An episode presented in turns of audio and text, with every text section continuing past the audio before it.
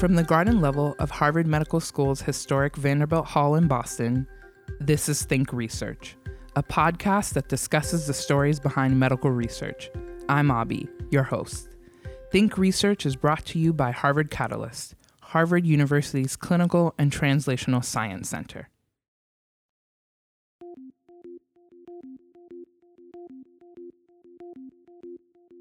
The goal of the Affordable Care Act, or ACA, was to expand access to health insurance to Americans who had previously lacked coverage. Since the ACA was signed into law in 2010, around 20 million people who didn't have health insurance are now covered for routine exams, prescriptions, and protected from being denied coverage due to pre existing conditions. There are issues with the ACA, like premiums increasing year over year and high deductibles for plans purchased on federal and state health exchanges. And 25 million Americans still don't have health insurance. Since its passage, congressional Republicans have wanted the ACA repealed. Attempts at repeal have been stymied, but the effort by Republican lawmakers seems to keep finding new life. On today's episode, Think Research producer Brendan Keegan catches up with Dr. Benjamin Sommers to discuss his work examining the effects of the ACA's Medicaid expansion. Dr. Sommers shares his unique perspective as a practicing primary care internist and a health economist focused on health policy for vulnerable populations. Dr. Sommers is an associate professor of health policy and economics at the Harvard T.H. Chan School of Public Health. Hello, Dr. Sommers. Welcome to the show. Thank you. Um, can you tell us what interested you in healthcare policy and how you got started in your career? Yeah, well, I, I always knew that I was interested in in a career in medicine, or at least considering that. And as I uh, spent time in college, uh, you know, following physicians and uh, learning about medicine, I, I, became increasingly interested in um, kind of a whole second set of issues, which was what was determining which patients never came in the door. Um, what was keeping some people from being able to access uh, the medical care they needed, and why did some people, you know, come in for a visit but then not follow up when they were supposed to, or or people who weren't able to get their prescriptions filled. And so this kind of uh, fed into a long-standing interest I had also in just the policy and political world. And so uh, when it came time to decide what to do uh, in terms of medical school and training and beyond, uh, I decided I wanted to do both medical training and uh, graduate work in health policy and economics. And so I came to Harvard and did MD PhD, uh, and since then have been working in both of these fields, taking care of patients and doing health policy research. And when you started at Harvard as a faculty member, this was just around the time that the Affordable Care Act was being implemented. Can you tell us about what it was like starting your career in health policy right around the time that the biggest health policy change in 50 years was coming into effect? It was incredibly exciting um, and uh, and really fortunate. I, my interests uh, in my dissertation work, which I had completed a couple of years before the Affordable Care Act and before residency, focused on issues of access to health care, um, health insurance in particular, in Medicaid and the Children's Health Insurance Program. And then went, I went and did my clinical training, was really immersed in residency. And as I was winding down uh, in, in, residency, the, the Affordable Care Act passed. And I was on the job market interviewing for research jobs. And it was such a natural fit that when, when uh, people asked me, well, what will you do in your new job? What kind kind of research will you, you will you focus on? Uh, I said, well, there's you know there's this new law coming uh, that we all are, are, you know quite eager to see what happens with, and um, you know love it, hate it, or feel neutral about it. It was clear that this was an em- enormously important law, and that um, good evidence on how it was working was going to be really valuable.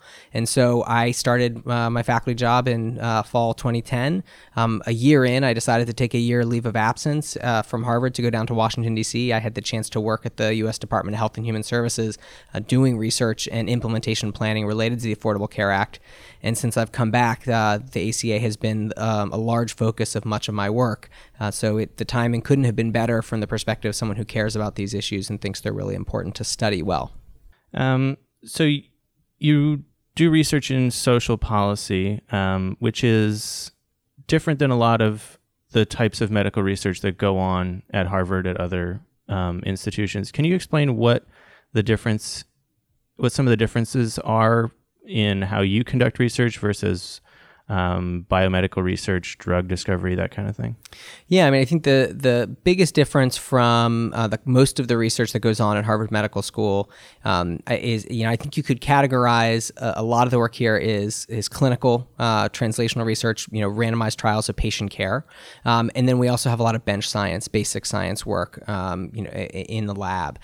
And our work is neither of those. Um, we are doing typically large scale evaluations of public policies that are not randomized, um, where you don't have the luxury of an experiment. And so, what you're trying to do is come up with statistical approaches and innovative study designs and clever use of existing data sources or collecting data when you need to, to really understand what are the effects of these big policies. And so, for instance, uh, a lot of the work that I, uh, I've done over the past several years has been looking at the health effects of people gaining health insurance. Uh, turns out that while common sense would say, well, of course, having health insurance helps improve your health, there's n- not a lot of great evidence on this, at least you know at the times that we started our work. And um, and you know while every 20 or 30 years there's a randomized controlled trial of health insurance in in healthcare. Um, there've really been two in the last 50 years. Uh, we took advantage of a bunch of natural experiments. So, for instance, several states in the early 2000s chose to expand Medicaid to all low income adults in their states, but most other states didn't do that. And this was kind of a preview of what has now happened under the Affordable Care Act. So, we compared those states to similar neighboring states that didn't expand and looked at the effects on access to care, on people's perceived well being and overall survival. And then in 2006, Massachusetts was uh, the first state to pass a near universal coverage bill um, under then Governor Mitt Romney. And that proposal became the model for what we uh, now have in place under the Affordable Care Act nationally. So, in another study that I did with my colleagues, we compared uh, the, the population's mortality effects of the Massachusetts health reform, looking at um, this state compared to counties across the country that had similar populations, similar health risks, um, but didn't have a, a big change in coverage in 2000. 2006. So these are the sorts of approaches that we do in our, our work, these which are mostly these natural experiments and large social policy changes, um, but don't have uh, you know the luxury of, of an RCT or, or a lab where we can perfectly recreate um, the you know the study design of, of our choosing. Are there instances where you're where you're creating experiments. You, you talk about wait, you kind of waiting around for natural experiments, but I imagine there's there's lots of things that you want to study that you can't wait around for. Um, are there any projects that you've done where you kind of or are there ways that you can create experiments where the natural experiment kind of doesn't exist? Well, um, when you, if you get enough money, there's a way. Uh, so, for instance, the you know I mentioned that there occasionally you get these randomized controlled trials in healthcare of big you know insurance changes. Um, in uh, in 2009, um, Oregon had a wait list for uh, its Medicaid program. They didn't have enough money to cover everybody, but they were trying to cover a larger number of low income adults. And then they ultimately had a little bit more money, but couldn't cover everyone on the wait list. So they had a lottery and they picked names off the hat. So they had a randomized trial of health insurance. Kate Baicker, a colleague of mine at the Harvard School of Public Health, along with several others at Harvard, MIT, and elsewhere, put together a huge uh, study of this um, with uh, significant funding from multiple sources. And they basically had their own randomized trial but uh, those are few and far between. So mostly we are, are left to try to deal with the reality of, of, uh, of what policies are being implemented and, and trying to find those those uh, you know uh, appropriate and rigorous ways to study it. Sometimes it's the natural experiment of comparing one state to another. Sometimes it's looking for arbitrary uh, uh, cut points in a policy. For instance, the Affordable Care Act let um, young adults stay on their parents' plans through their 26th birthday starting in 2010. Well, that cutoff at 26 years creates another opportunity to study it. So, in a series of papers that I and others have written, we looked at what happened to young adults who were 19 to 25 um, after this policy took effect, and we compared them to slightly older adults, 27 uh, and 28, 29 year olds, who were not eligible for this policy. So, you know, there are a lot of opportunities, um, and this is where the creativity of our uh, of our field, uh, I think, is is uh, really valuable. That uh, we find ways to not get randomized data, but as close as, as we can with the existing uh, policy realities and try to, to draw firm conclusions about the evidence on, on, these effects. Let's talk about your research. You study uh, the Affordable Care Act and specifically the Medicaid expansion. Can you talk about your research uh, on the Medicaid expansion and the recent uh, papers you've uh, written? Yeah, so the um, I mentioned the that the Affordable Care Act's first provision to cover uh, to expand health insurance was this young adult provision that took effect in 2010, and so um, a series of papers that, that I worked on with colleagues here, uh, as well as uh, when I was at HHS, looked at the effects of gaining coverage from that policy. More recently, the ACA uh, created a big expansions of coverage through the new health insurance marketplaces where people could go buy private insurance and, and use tax credits to help it make it affordable, and the Medicaid expansion, which has happened in 31 states and, and Washington, D.C., whereas 19 states chose not to do it. So you could imagine that that creates a, a natural comparison, uh, this, this kind of natural experiment to look at the effects of, of coverage. And what we found first at, the broad population level, um, when the Affordable Care Act kicked in, uh, a bunch of trends and outcomes that were getting worse in the pre- years preceding that. Number of people without health insurance, people's ability to afford their care, um, you know, whether or not they had a primary care provider. A lot of these trends were moving in the wrong direction. And what we found is that when the, the big expansion of coverage began in 2014, uh, we saw a shift and that things started to move in the right direction. Big drop off in the number of people without health insurance, increases in the numbers of people who have primary care and say they can afford their medications. So these changes are all kind of suggestive at the national level. But the even stronger evidence comes from the Medicaid expansion because that's where we can really look and compare states that did versus states that didn't expand. And so, in a series of papers, some of which use national data and others used a deep dive uh, into a, a, couple of particular states where um, we got funding to do our own survey, and we surveyed about 10,000 low-income adults in three states uh, over over a four-year period. What we found was that the the states that expanded Medicaid um, produced big benefits for the low-income population. Adults in our survey were better able to um, afford their care. They stopped skipping medications because they couldn't afford it.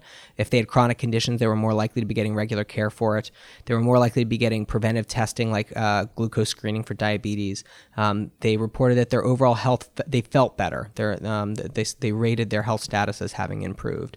And so you take this picture overall and you, you see that you know, getting health insurance makes a real difference to people. And one of the other um, wrinkles in this paper was that we looked at one state that expanded Medicaid. Uh, this was in Kentucky, one of the biggest Medicaid expansions in, in the country under the ACA.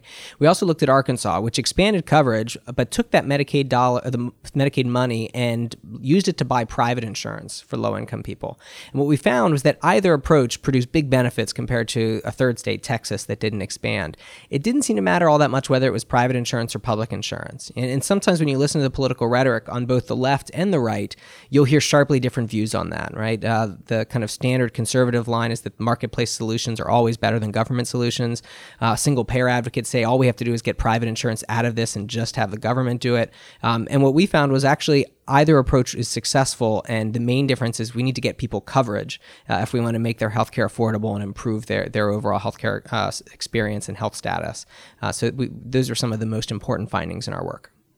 As an MD, PhD, somebody who studies health insurance, studies health outcomes, and then you see patients every day, does that give you, um, I don't not maybe not an advantage, but a different perspective on the type of research you do based on just somebody who's either just a PhD studying these policies or just a primary care physician. Um, can you speak a little to that? Have you is that something you've thought about? Yeah, um, I, I, don't see patients every day. Um, okay, well, I, I you see, see, them every week. Yeah. I see patients every week. Uh, it, it's certainly the case that what I see clinically affects how I think about the policy issues and vice versa. Um, now, you know, I, I, regularly meet with students and with residents who are considering various career paths, you know, combining research or policy work or public health work in clinical medicine. And, um, you know, and they're, everyone's trying to kind of figure out exactly what's the right match for them and what's the path forward. And so I often get asked why I continue to do both. Why do I still see patients and why do I do the research? And the short answer is why I like both. Um, I mean, fundamentally, I would I wouldn't do it if I didn't enjoy and find both parts of that job meaningful. Um, but it is certainly true that seeing patients gives me, um, you know, a real real world exposure and, and reminder of why these issues matter. Um, you know, patients of mine, even in Massachusetts, which has you know near universal coverage, uh, d- deal with challenges of loss of insurance, um, changing coverage, uh, changing pr- uh, formularies, and having to switch medications, getting certain medications or certain referrals approved, um, and uh, and those sorts of challenges are, are are part of what I take to heart when I then sit down and think about what are the research questions I want to examine and why does this matter. Um, and then from the ex- external world, from the outside perspective, you know, I do think there is something different when I um, at a conference or I'm talking to a policymaker and and describing our evidence because I can say, well, you know, these aren't just the numbers. Let me tell you about a patient of mine and, and how this relates to them, or, or, or you know, these are challenges that I see happening in in um, in, in my clinical experience. And so, um, you know, good research should stand on its own, but the reality is that policymakers also want stories. They also want to hear about individual people because it makes it more real to them. Um, and my clinical time certainly gives me that that sense of what um, what this means to to you know an individual person when they are challenged or faced uh, facing these barriers to care. So let's um, jump back to um, your research. You talked about some of the work you've done on the Medicaid expansion. So, based on, and you touched on this a little bit, but based on what you've seen, um, has the Medicaid expansion been effective in getting people healthier? I mean, I think what we know now, based on the the first couple of years of the Affordable Care Act, is the Medicaid expansion has undoubtedly improved um, coverage rates, access to care, affordability of care. It's improved the patterns of care. We see people more likely to, to be getting chronic disease management, more likely to be getting preventive health services, and we see at least in in several studies, not all of them, but in several studies, we see this improvement also in well being and, uh, and and perceived health status. Um, you know, I, I, think we're still uh, uh, probably several years away from having the definitive answer on some of the other longer term health outcomes. Um, you know, if you look at what the evidence on Massachusetts has uh, unfolded over time, eh, what we see is that you know, in the first couple years, you get some of these survey based measures. You find out how people are using their health care, what they report as their barriers to care and affordability challenges. And you also get some of these measures like how I feel about my health. Um, over time, you start to get more detailed studies. You get to look at you know cancer registries you get to look at heart disease outcomes you look at survival rates. And so it's a process right? There's kind of a, a time course to the way the research develops both both based on it you know some of the effects may take a while right? Um, we don't expect health insurance improves your survival on day one um, but also because the data take a while. Um, you know, the, collecting this rigorous data across a variety of outcomes, um, often using government sources, sometimes with primary data collection, is time consuming, and um, and there's usually a time lag with that. So I think we're still a little bit of ways away from the being able to kind of make the final determination as to uh, what the, the, the overall impacts have been. But from everything we've seen, um, all of the, the, the indicators are are moving in the direction that we'd expect that match up with prior expansions of coverage. And so my expectation and from what we've seen so far is the Medicaid expansion has been effective. It's been improving care, um, and people are feeling better. Whether in the long run we see a mortality change, that's to be determined. Um, prior research that we've done suggests probably, but um, you know I would never say for sure. Every policy is different, and we have to kind of measure it and uh, independently assess each round to to know what the, the full effects will be we've seen over the past six months um, the struggle with Congress um, trying to repeal and replace Obamacare, the Affordable Care Act. Um, at this moment that we're recording, it seems like those efforts have failed, and maybe there's going to be some kind of bipartisan push to shore up the insurance markets. Um, what would you like to see as somebody who's interested in patient health, what would you like to see change in the Affordable Care Act uh, to improve the insurance marketplaces or um, getting more people covered? Mm-hmm. Well, you know, some of the changes are, aren't um, a matter of legislation. Some of the changes are just about how the law is implemented and continues to be implemented. So, for instance, right now, one of the things we're hearing a lot about is these cost sharing subsidies. Um, these are, are dollars that are uh, in the law that uh, basically help middle, lower, and middle income families that have private coverage, whose income is too high for Medicaid, so they're getting private insurance through the marketplaces. It helps them afford their copays and their deductibles um, because these plans, we know, in some cases have you know several thousand dollar deductibles, and people uh, you know who are in the kind of lower working uh, class may not be able to afford that, and um, and the law kind of intended to make coverage uh, and care more affordable in that group. But um, Congress sued uh, during the Obama years to block that money from going to the insurance companies. Uh, they said, we, you know, we don't want to fund this, and it was part of essentially a, a, a multi-pronged attempt to interfere in any way they could with the implementation of the ACA. With with President Obama in the White House, they couldn't repeal it, um, and so they were just going to basically gum up the works every at every opportunity, and um, and that uh, that policy ended up in the courts, uh, and President Trump, with the collapse of the most recent effort to repeal or at least significantly replace, uh, modify the ACA, has now been saying, well, maybe we're not going to pay that money. Maybe we're going to pull that back. It'll make care unaffordable for many people, but that's all right because it'll just make the marketplaces more unstable. And, and, and I guess in, in their view, somehow that's a good thing. While that might score them political points, I'm skeptical it will. I think people will say, well, why are you letting bad things happen to us? Um, the the political hot potato and kind of blame shifting is not a constructive way to make policy. And so what I'd like to see happen are things like this, which is really a manufactured crisis, treated in a much more common sense way, which is the law says that people are supposed to get these benefits. If we don't have the votes to change the law, then they get that, you know, they, they get these benefits. If we can revisit it and debate whether there's another solution and come up with a law that we can pass, then do it. But we're not just going to basically, you know, gum up the, the implementation of a law that's on the books uh, for political gain. That that would be step one. I'd just like to see the law implemented the way that it's currently in the books. But there are clearly some changes in the law that would be beneficial.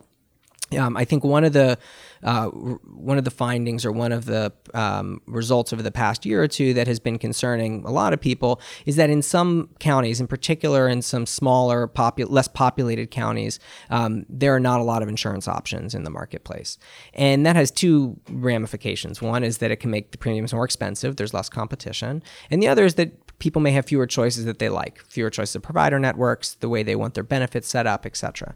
Um, so steps to stabilize that and boost um, um, plan participation would be would be really valuable in some of these areas. Now, I think the problems with this have been overstated. This is not the majority of the country, and most most areas in the U.S. have fairly stable marketplace um, participation right now. But in the areas that don't, there are easy steps that Congress could take. Uh, they could do they could re-implement something called reinsurance, where plans get reimbursed for extraordinarily high cost patients, and that helps hold down premiums for everybody. That was part of the law for the first three years, but expired after 2016. So you could put that back in. That would help. Um, you could also boost enrollment through more outreach. If you bring more people into the risk pool, uh, that generally helps stabilize things, and certainly uh, insurers are more likely to participate if they know they're going to get more customers. Well, again, what was one of the first things that the Trump administration did upon taking office? They they pulled you know millions of dollars worth of advertisements that were designed to get people to sign up for for the marketplaces, um, and these were ads that actually had already been paid for. So it didn't save money. They just decided to not keep the advertising space that had already been purchased. Um, so you know there's a mixture of of just more straightforward, less partisan implementation and some fixes to the law that could could boost um, uh, enrollment and, and stabilize the marketplaces considerably. But I think it is worth stepping back and just saying more broadly, you know, there is a lot of focus on the marketplaces right now. Uh, the marketplaces cover about 10 million people in the U.S. Uh, Medicaid covers about 70 million, and, and, employer coverage still covers nearly half of all Americans. Um, so the marketplaces are important, but for a very small subset of the market. And so um, sometimes it's it, the I think the media attention is is almost exclusively on what's happening not only in the marketplaces but in some of the weakest parts of the marketplaces in a handful of counties where we might only be talking about 20 or 30,000 people. And that's not to say that that is a number we should ignore, but the big perspective here, the repeal debate over the ACA, far more consequential than any of these tweaks to the marketplace, is whether or not Medicaid funding continues to exist in the way it does now, whether or not states are able to afford to cover those 70 million people, mostly low income children, low income parents, uh, and people with disabilities. So I think that was probably one of the most striking parts of the debate was how much ground uh, groundswell of support there was for Medicaid, as people said, uh, you know, in this in Democratic and Republican governors, uh, conservatives and liberals liberals often uh, often in conflict on a lot of issues, saying we can't make big cuts to Medicaid; it will hurt too many people. Are there any projects you're working on now that you want to talk about, or where do you see your research heading with the continued debate? Yeah, I mean, I think to some extent the um, the election and the kind of resulting threat of repealing the ACA um, extended the window in which understanding the law's effects are really policy relevant in a timely way. And so, um, my own research agenda, I think I had to take stock again and say, well, some of the projects I was maybe moving on from um, now probably still need to go on. I mean, we do need some some active monitoring of what's happening with coverage trends and affordability and, and marketplace competition. Um, there are also a lot of innovations and new approaches being proposed in state Medicaid programs. Um, you know, for for as long as the programs existed, states have some flexibility to to run these programs in different ways and but there's certain rules they're not allowed to, to break, and that they can only do it if the white uh, uh, if the um, federal government signs off and gives them a waiver and says yes, you can try a new approach. Well, uh, there's certain things that the Obama administration simply said no, states wanted to make work requirements for Medicaid or wanted to, um, you know, charge higher cost sharing, more copays, or use health savings accounts. Um, and without federal government approval, those state proposals just kind of fizzle out. But the Trump administration has made very clear that they are eager to sign off on many of these proposals, if not all of them, and in particular ones that take a more market-based approach or more cost sharing or, um, you know, sense of personal responsibility, as sometimes gets described with these work requirements. So we're going to see states moving ahead with these proposals, even without any law out of Congress because it doesn't require that. Um, and so we're, we're doing some work right now that's going to to look at some of the, the approaches being taken in different states to try to get a sense of whether these things matter. Um, you know, uh, again, as usual, there's a, a pretty stark partisan divide, and you hear conservatives saying that this will save the program and make people's lives, you know, much better, much more self-reliant, and you hear people on the left saying uh, this will be catastrophic. Um, and you know, we don't know what the answer is, uh, and it may be that it may be anywhere in between, uh, and it may be that these programs programs are mildly effective or mildly harmful or essentially a wash. And so we're doing some work right now to try to get a sense of how uh, different state approaches to Medicaid um, affect things. And then more broadly, you know, my research has been really focused on the Affordable Care Act and Medicaid simply because that's where so much of the action has been. But m- my my broader interests are really in healthcare for vulnerable populations. Um, it's not all about health insurance. Um, and in fact, some of the work that that I did recently with some colleagues at, at uh, the School of Public Health, we looked at racial and ethnic disparities in the post ACA period. And what we found was that health insurance only explained a small portion of the remaining disparities in not only coverage but um, affordability of care, quality of care that people perceive, um, and access to outpatient care. And so there's a lot more to be done that's not just about health insurance, but about uh, the factors that uh, influence how people use their health care and how that health care ultimately affects their health. Thank you very much for coming in to talk with us. Thanks so much for having me. Next time on Think Research. Actually, James was very funny. My, my undergrad mentor, he said to me, he said, I'll write you a letter, but I'll only give it to you if you apply MD PhD. And I said, I've been in your lab for two years. I've worked 20 to 40 hours a week, and you've given me an A on all my lab scores. Like, why would you? And he said, Nope, you need to do this. You'll thank me later. Dr. Niro Anandasabapathy talks about her lab's work trying to understand how to harness the body's immune system to fight cancer cells and tells the personal story of how mentors helped shape her career. Harvard Catalyst Think Research is supported by NCATS, the National Center for Advancing Translational Sciences. Subscribe to Think Research on iTunes, Google Play, SoundCloud, or wherever you get your podcasts. To find out more about our podcast or suggest topics for future episodes, visit our website www.catalyst.harvard.edu slash think.